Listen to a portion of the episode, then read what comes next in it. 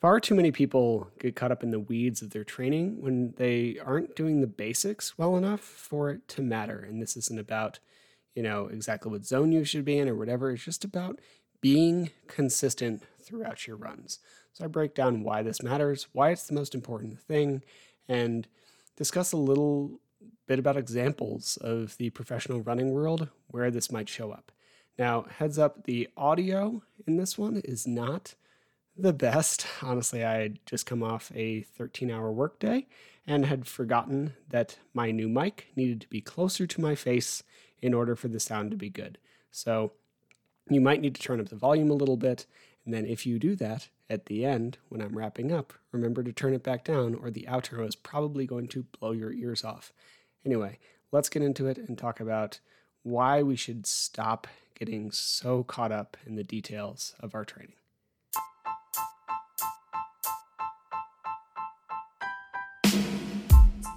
Welcome to the Trail and Ultra Running Training Podcast. My name is Will Franz, and I'm here to help you improve your training so you can have more fun out on the trails. Let's talk about like getting too in the weeds with your training or like burying yourself in the details of the minutia.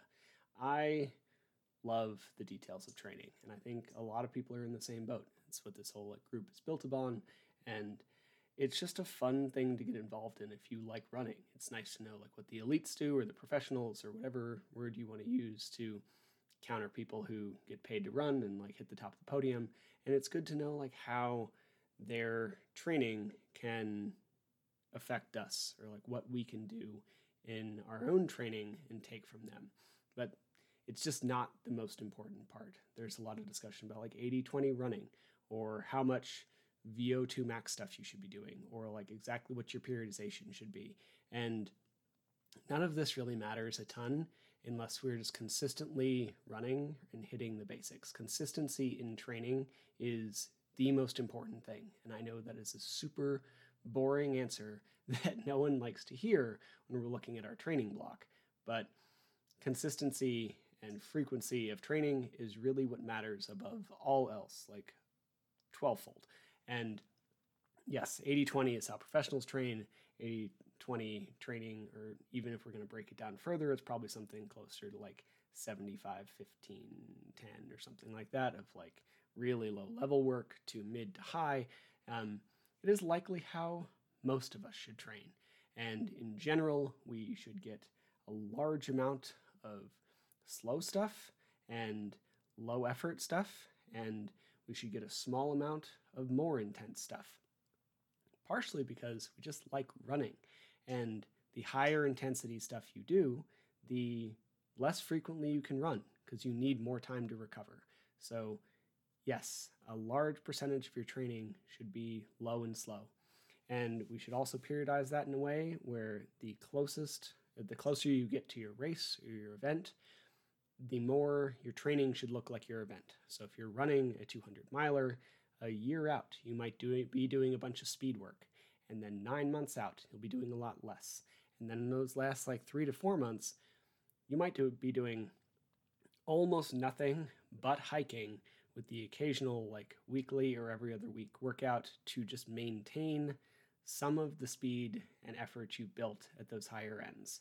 But if you were currently running like 10, 15 miles a week, we're only putting in two or three hours of training a week, the exact breakdown just probably doesn't matter all that much. We need to build consistency first.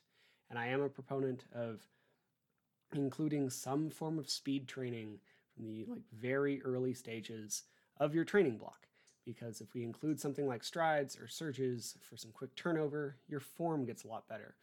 We build that neuromuscular control so your muscles can actually drive at higher speeds. So when we start to include things like VO2 max work or lactate work or whatever, then you have the muscles and body and structure that can actually do that work. But we're not, we don't need to get a perfect breakdown until it really starts to starts to matter and the volume gets to be enough that it can matter. Like I I see the same thing in like strength training as well. a lot of people talk about sets and whatever, and it just doesn't matter all that much until we're even doing effective exercises, right? Like if you're doing stuff like with band to band sidewalks that are and trying to build your glutes, like it probably doesn't matter how many you do. Um, we need to figure out how to load that heavier if we're going to build a stronger butt. And same kind of deal with running. We need to make sure that we're consistent and loading with enough volume overall if we're going to make progress before we get into the minutia of training. Like, it's actually been a thing that I've been mildly annoyed with over the past few weeks or months and thinking about quite a bit, where I see people provide what is on the surface fantastic advice because it pulls from work like Stephen Seiler and this the 80-20 and like Matt Fitzgerald book and all this stuff. And it does have a very good scientific backing for how we train at a higher level, what the breakdown would be. But it's not necessarily what these athletes did. Your your entire training history has a lot of impact on your actual body of work as an athlete. I made a small video on this the other day in terms of strength training. Like I see people pushing exercises to strengthen your glutes, right? And they do things like hip bridges or a hip airplane. A hip airplane is a fantastic exercise. It looks like this, like here, hinge, open, close. It is a great exercise for hip control. And that is a super healthy thing for you to do so that we can actually engage muscles and stay stable and uh, it'll help with back pain. I think they were actually invented by Stu McGill, who is like the back pain guy. So they're very good for you to do. But they're not going to make most people's glutes stronger. They might give you a better connection. They might build a little more stability. You might be able to do more work with them if we're actually able to connect to them. But the people who post this and like have really strong glutes is because they do deadlifts or they spend half of their time running straight up a mountain. Like if you run up a mountain, then like side to side band lateral walks and hip airplanes are not going to be a good glute strengthener for you. Perfectly fine advice for some people, but not exceptionally relevant for an athletic community. Now, just as the same way, like these exercises are great and they have their place, they're but they're not strength builders. We can see kind of the same thing with running because your entire again training life has some impact on where you are now. And if we look at someone like Kilian, if you read Kilian's biography, I think it's Above the Clouds, lovely book.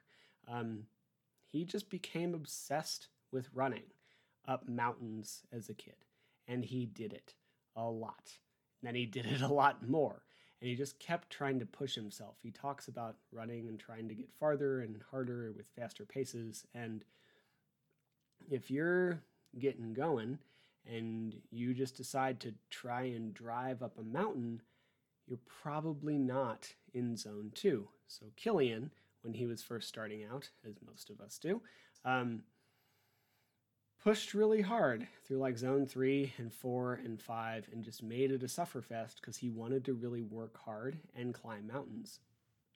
Now, he does almost all of his training in zone one. If we look at a sheer percentage standpoint, I literally think it's like 60 or 70% in zone one. And to be fair, Kilian's zone one is probably my zone five. But if we look at his training in the past, all of this current zone one training is built on a background of just beating the hell out of himself at zone three and above. Now, if you're a new runner, I don't think that's smart. Um, if you're a kid, your body can probably get away with it more. If you're a 30 or 40 year old adult who is just getting into a new sport, then just going hard at it is not the best idea. We see what happens with that in Goggins' biography. You break your feet and end up with rhabdo. Not a smart choice. But you should realize that when you're getting going, it probably doesn't matter all that much where your exact line between zone two and zone three is, or whether you occasionally tap into zone four, because you just need to run consistently and start to build some volume. Like if you can run three, four, five times a week at a fairly consistent frequency, like almost every week for a couple months, then we can start to add more volume and we can start to get a little more nitpicky about that once that comes into the like multi-hour range. What I am saying though is don't get injured. One of the big things with higher intensity training is it comes at a bigger risk. So if you're pushing really hard, your overall volume is going to be less because it's harder to recover from these like high-end lactate work. It is harder to recover from VO2 max stuff. In fact, if you push a really hard VO2 max workout, your body is not fully recovered for like 10 to 14 days in most instances. So we can't overload this too much. So if you're just getting started out, don't worry too much about your effort level. Try to keep it kind of low, add a little speed work, and build frequency and consistency. And then do everything you can to not get injured recovery mobility stuff to make sure your muscles work really well. Something's tight, that would be a good time to stretch, although stretching doesn't seem to have the magical injury repair that we often thought it did, but it is can be a good thing to do depending on you. Definitely do your strength work, definitely eat enough food, hydrate, sleep, all of those things and don't get injured. But the nitpicking of this 80/20 when you're just starting out this isn't ideal. Like CrossFit athletes train for ultras with almost entirely high intensity stuff. And some of them do quite well. Like Brian MacKenzie wrote an entire book on it, and he wrote an entire certification on CrossFit endurance on how you can build up to like marathons and ultras with nothing more than like high speed VO2 max stuff. I think his longest run was like a 13 mile, which is really rare for him. And then most of it is like these two to 800 meter horrendous repeats and just kills it with the speed stuff because yes we can build endurance with low and slow. And in many ways that is the best way to do it but you also hit some of the same physiological pathways with high speed stuff ideally you do a mixture of both so that we hit it from both ends which is where i also run into problems with the like nothing above zone 2 crowd because we're not hitting that top end pathway. Ideally, we like take this and funnel it towards your race so that we're getting the best of both worlds. But again, consistency is the biggest thing, and your entire athletic background builds to where you are now. So if you used to play a lot of soccer, then that was probably a pretty high intensity sport for the general scheme of things. Like you probably weren't playing full games in nothing but zone two. We're probably pushing around a lot in zone three. My career, for lack of a better word, as a mid-level ultimate frisbee player gave me a lot of that like mid-level lactate work. I've lost a lot of that adaptation at this point in my life because I like let it fall by the wayside. But at one point I had an incredible ability to process lactate, but not a lot of like low end endurance, right? So we can build all of these things, and we just need to make sure that we're consistent and not getting injured along the way. Consistency is always the answer. And then once we're consistent and starting to build that volume, and especially once we're still starting to build a volume that actually could start to prevent or present an injury risk, then we can it would be a good idea to get nitpicky, right? Like that is the time where we can look at like 70 30 or 80 20 or whatever we want to do and make sure that the large majority of your training is in that low zone so that we can keep doing the sport we love without getting hurt. But we just have to remember that when we're starting out, or if we're getting back into it, if you've taken a long time off and you just need to get back into it, don't drive yourself crazy with where your heart rate is, or exactly what your effort is, or what a four versus a six out of 10 on the RPE scale means. Just get back into it, build some consistency, and then we can go from there. Hope that's helpful. It has been a very long day for me. I'm going to go eat some food and hang out with my dog. I hope you have a great rest of your night and pop any questions in the comments. I will be posting a podcast about this up soon.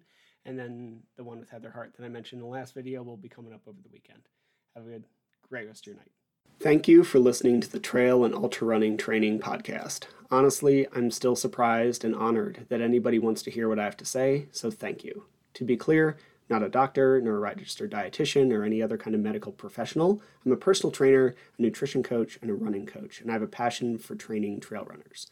You should always speak with a qualified medical professional before making any changes to your training or nutrition program. If you enjoyed the podcast or found it helpful, please take a second to leave a rating or review. I'd really appreciate it.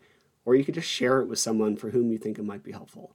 I make these kinds of things in order to provide more quality, free resources to people, so the more people who hear it, the better.